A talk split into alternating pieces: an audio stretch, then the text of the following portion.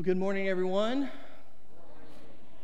Hey, come on now. After a song like that, we can't have a little more energy in this room. Good morning, everybody. There we go.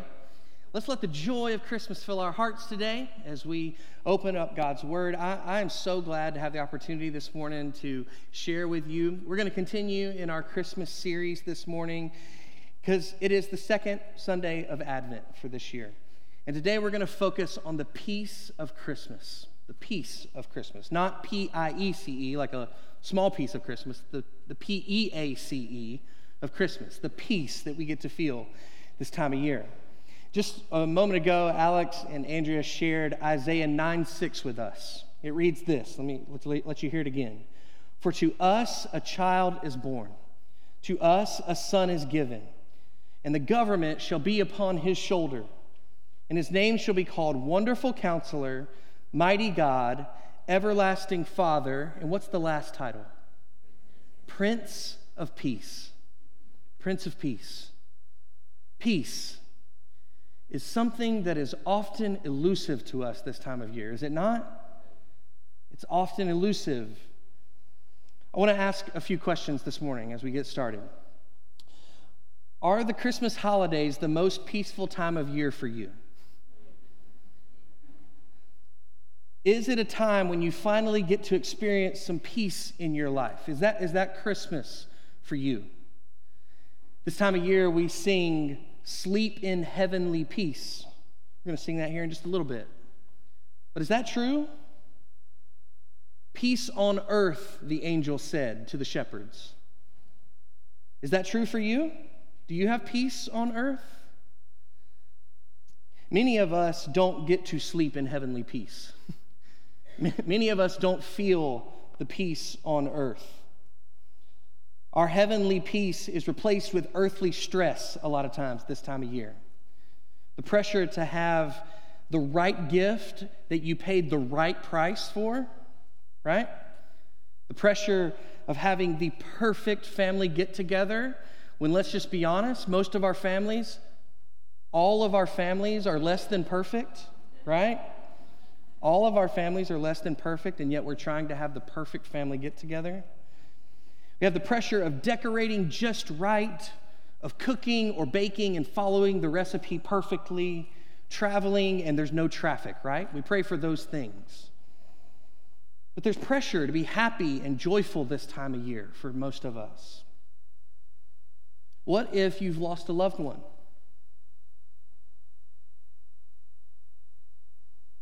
What if this is the time of year that reminds you of that loved one and you don't feel peace in your heart? What if you feel a little depressed and down? You miss that person this time of year the most. And you ask yourself, what's wrong with me? I'm supposed to be joyful and merry and peaceful, but I'm not. I'm not. I'm supposed to feel peaceful, but I don't. Well, today we're going to continue in John chapter 1, where I hope to show you that there is a way to find peace today, right now. During this time of year, there's a way for us to find peace. So turn in your Bibles with me to John chapter 1. We're going to be in verses 6 through 9. And before we read that, let me pray for us, that God might open the eyes of our heart to see what He has to say to us today. Let's pray together. God, you teach us through your holy word. And I pray today that by your grace, God, you will open our minds and cleanse our hearts so that in reading, hearing, and meditating on your words, we may rightly understand and embrace the truth that we find there.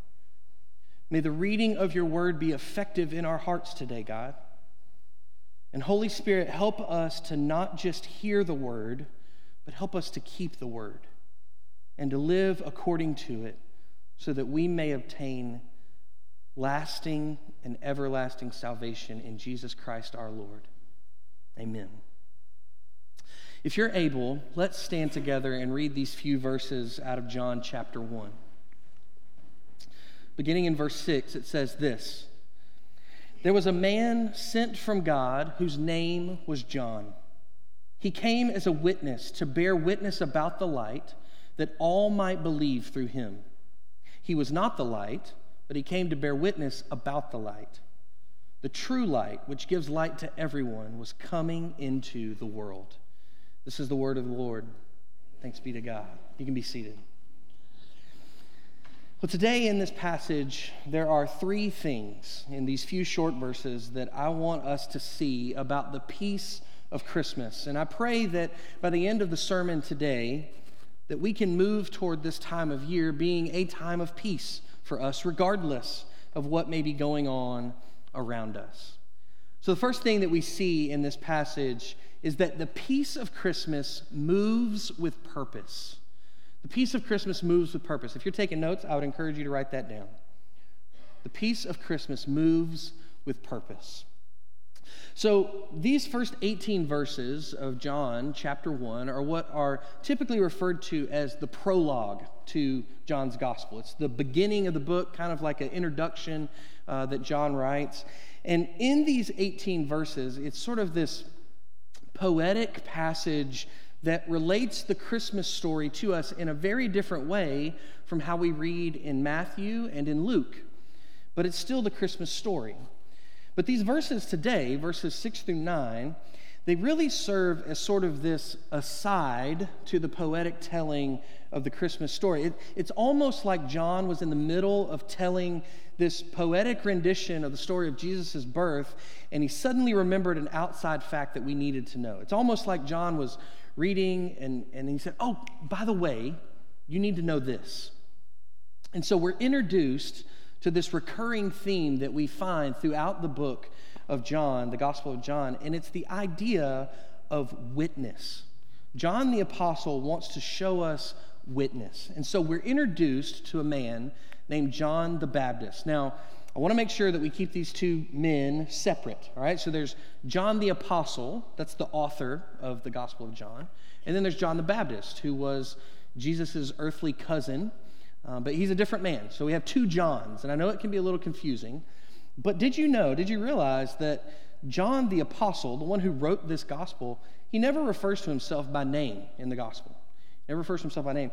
Actually, the way he usually refers to himself is the apostle whom Jesus loved, which, if we're just being honest, it's a little arrogant, right? I mean, he was the apostle whom Jesus loved. And he also takes the liberty to say, oh, and by the way, I beat Peter to the tomb that morning too. So he adds these things in here that we learn about John the Apostle. But he really paints himself in a favorable light, does he not, as the one whom Jesus loved? But John the Baptist is introduced to us here in these verses as the witness to who Jesus is and to his true purpose. And in fact, the gospel writer emphasizes more so John the Baptist's function than he does his identity. It's not so much about who John is as the Baptist, it's about what he does as John the Baptist. So he focuses on why John came and who sent him. John the Baptist is sent onto the scene, in contrast to the Word of God that we read about in verse 1 that Derek shared with us about last week. The Word of God was there in the beginning in verse 1. He didn't have to be sent. He was there. But John the Baptist comes onto the stage. He is sent into the scene. John the Baptist is known as the last of the Old Covenant prophets. The last of the Old Covenant prophets. He's the last one in a long line of those who were sent by God as messengers to the Word. Think of people like Isaiah and Jeremiah and Ezekiel and Daniel and Micah and Malachi, just to name a few. These people that wrote letters that we read in the Old Testament, they were Old Testament prophets, Old Covenant prophets. And John the Baptist is the last one of that kind of messenger that God sends. So John the Baptist comes with a purpose. And his purpose is to tell the world of the peace that comes from God in the form of Jesus. To tell the world of the peace that comes in Jesus. John is not mentioned here as an end in himself. John the Apostle is not saying, you need to revere John the Baptist. No, what he's saying is, he was sent from God with a purpose to share that peace is coming. Peace is on its way. He's the messenger. And To be honest, this is probably a different view than most of us usually have of peace. We often think of peace as calm and mild and quiet and soft, right? When we think of peace, we think of, a song like Silent Night, where we sleep in heavenly peace and it's calm and quiet. But what we see here is that God had an active plan to powerfully bring peace to us. This is a peace that moves with purpose. It's not just passively sitting, waiting on us to find it. No, this is peace that comes to us, peace that seeks us out.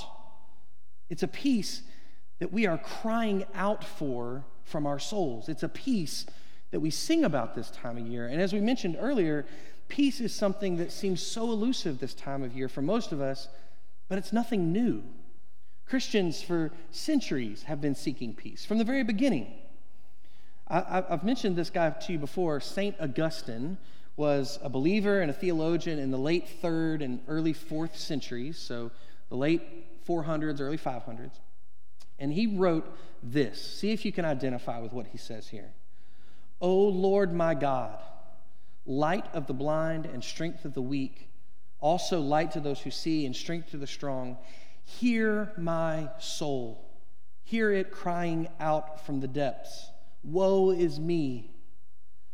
Lord, help us to turn and seek you. For we know you're here in our hearts when we confess to you and when we cast ourselves upon you and weep in your bosom. After all our rugged way, and then you gently wipe away our tears, and we weep all the more for joy because you, Lord, not man of flesh and blood, but you, Lord, who made us, you remake us and you comfort us." Can you feel what St. Augustine is feeling? Have you ever had a moment in your life where you've thought, I don't know what to do here. I don't have peace. God, you've got to help me. I don't know what to do. That's the same thing that St. Augustine was calling out to here. And what is his answer for it? Jesus. Give me Jesus so that I might have peace, so that I might have you gently wipe away my tears, and may I turn from tears of sorrow to tears of joy for thanks of what God has done in my life. So the peace of Christmas moves with purpose to give us relief that we so desperately seek, but it does more than just give us relief. The second thing we see in these verses is that the peace of Christmas opens our eyes.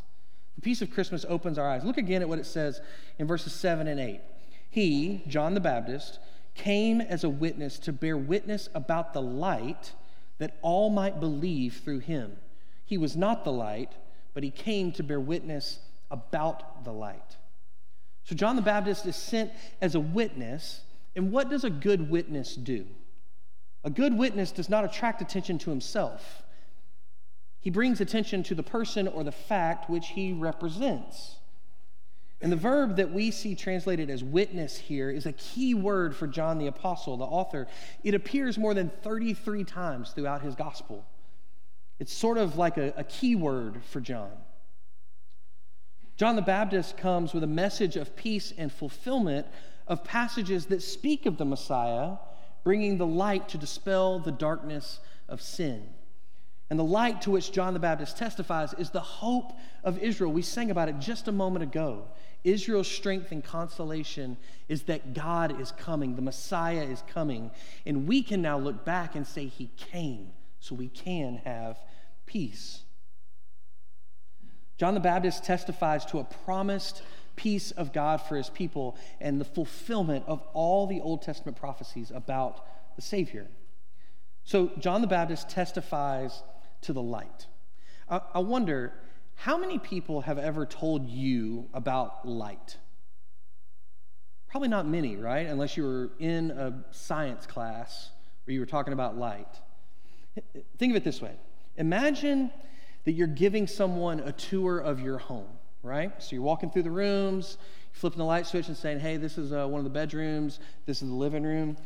How many times do you think that after flipping a light switch, you'd have to turn around and say, oh, by the way, you probably didn't notice, but there's light in this room now. Probably didn't have to do that, right? Because when the light comes on, we see it. They could see the light just like anyone else could see the light. So why do you think that John the Baptist needs to tell people about the light? Well, I think that theologian A.W. Pink gives us an answer to this question when he writes this. When the sun is shining in all of its beauty, who are the ones that are unconscious of that fact? Who needs to be told that the sun is shining? The blind. How tragic then when we read that God sent John to bear witness about the light. How pathetic that there should be any need for this. How solemn the statement that men have to be told that the light is now in their midst. What a revelation of man's fallen condition. What A.W. Pink is alluding to is that Jesus comes as the light of the world, bringing peace to those who will believe, but the world was blind and could not see the light in their midst. The creator of the world was in the world, but the world did not recognize him. We'll learn about that more in the weeks to come. But in our fallen state, as sinners apart from the grace of God, we have to be told about the light. In our spiritual blindness, we have to have the blinders removed so that we can become aware of the peace that is offered to us in Jesus. We have to have our eyes opened. And what is the goal of John the Baptist? It says there in verse 7, that all might believe through him. Not in him, but in the one who is bringing peace. John the Apostle and John the Baptist both want to make sure that everyone's eyes are open to the fact that Jesus is the one who brings peace into the world. John the Baptist serves as an incredible example for us as followers of Christ. He was not the light, but he came to bear witness about the light. And this is an important verse for us as followers of Christ today, because there is often a temptation that we can have to try to assume a status of being more than a witness, or that we are more important than we think we are, that we pretend to speak with the authority of the light.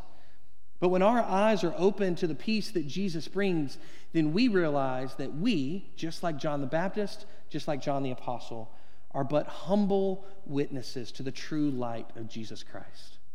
That is our role as followers of Christ, as humble witnesses. And that brings us to the third thing that we see in this passage. The third thing here is that the peace of Christmas can only be found in Jesus. The peace of Christmas can only be found in Jesus.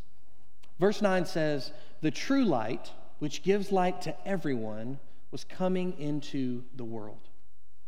And this verse strikes a stark contrast between the one who brings peace and the one who testifies to peace. John the Baptist was a man. Jesus is God. John the Baptist was a witness. Jesus is the Word with a capital W. John the Baptist was a servant, and Jesus is the Son. Jesus is the only place where we find true peace. He's the only source of reconciliation and restoration for us as fallen sinners.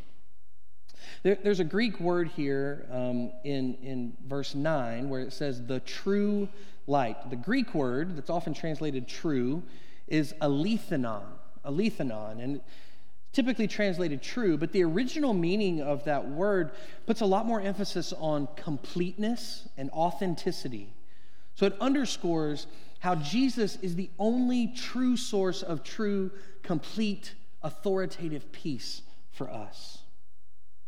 You remember earlier we talked about how so often this time of year can seem unpeaceful or chaotic to some extent. And I think the main reason why that is true is because we place so much hope in an external, temporary peace.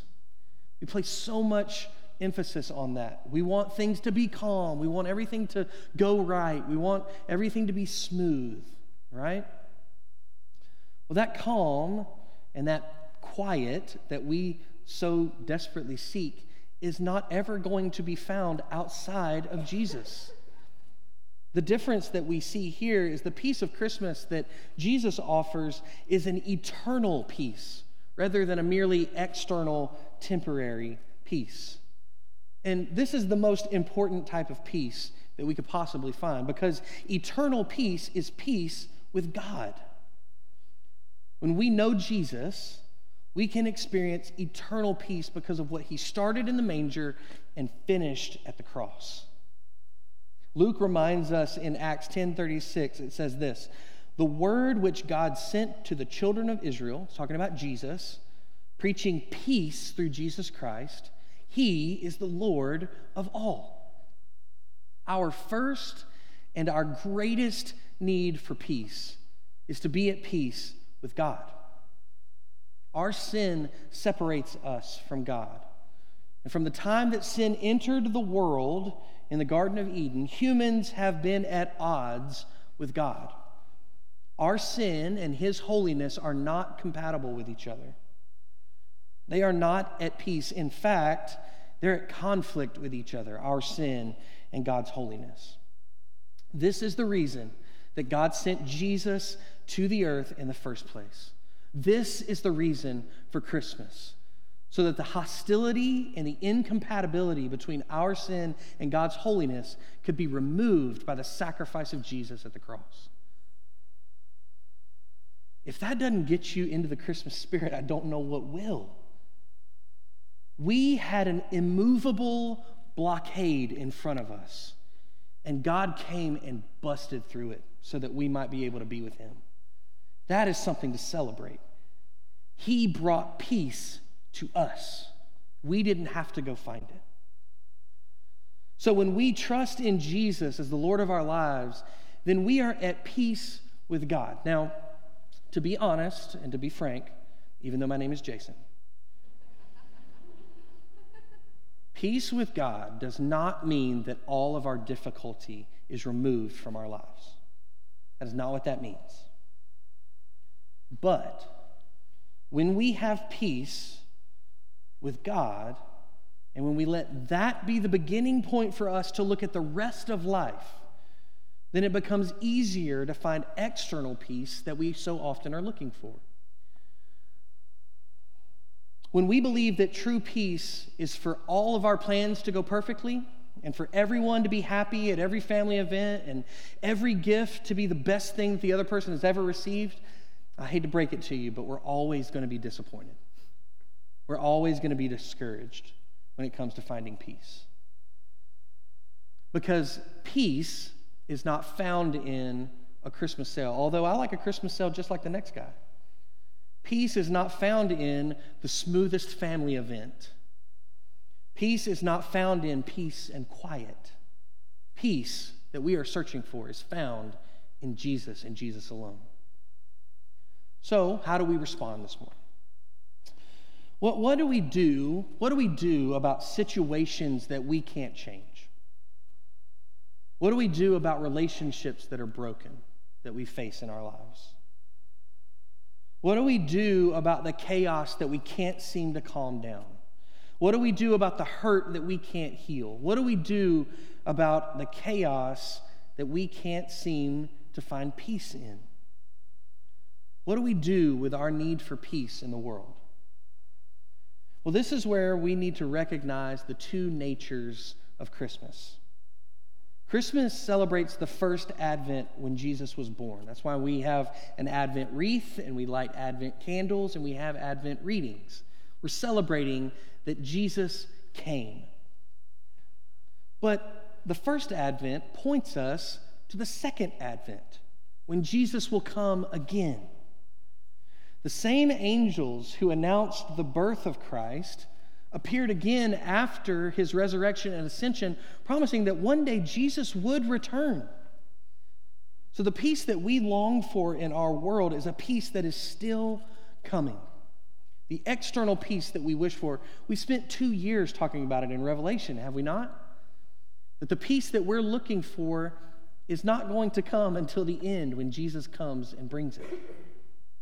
But there is an eternal peace that we can find today. There is an eternal peace that we can know now. So in the time between Jesus' first advent and Jesus' second advent, where we are right now, we trust in Jesus' promise that he indeed has overcome the world. So our team is going to be making their way up here, and we're going to respond to this, but I want to remind you of this. This Christmas, remember that Jesus comes to you. Just as he came to a stable in Bethlehem 2,000 years ago. And we can put aside the other things, because let's be honest. Let's be honest with each other. This is a safe place, okay? Let's be honest. You're never going to get everything done. There's always going to be something else to do. There will always be another sale on that gift that you thought you got at the lowest price. There will always be a more elaborately decorated house. There just will. But that's okay. Jesus is here. He actively offers peace to us at Christmas. And we can go and we can sit at his feet, and that's where we find the good part. That's where we find peace on earth, is at the feet of Jesus. We listen to his word. We thank him for his love for us. And then we are finally able to sleep in heavenly peace.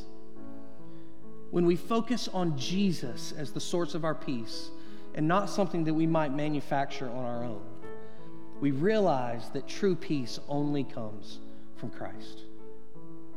So today, let's respond. Let's thank Jesus for the peace that he gives us. I'm going to pray for us, and then let's stand together and let's thank Jesus for the peace that comes. God, thank you so much for today. Thank you that you actively offer peace to us. Thank you that we can know that peace. You don't hide it from us. You offer it freely to us. And God, I pray that over the next couple of weeks as we celebrate Christmas, Lord, let us find peace with you. And let that peace with you infiltrate everything else that we experience.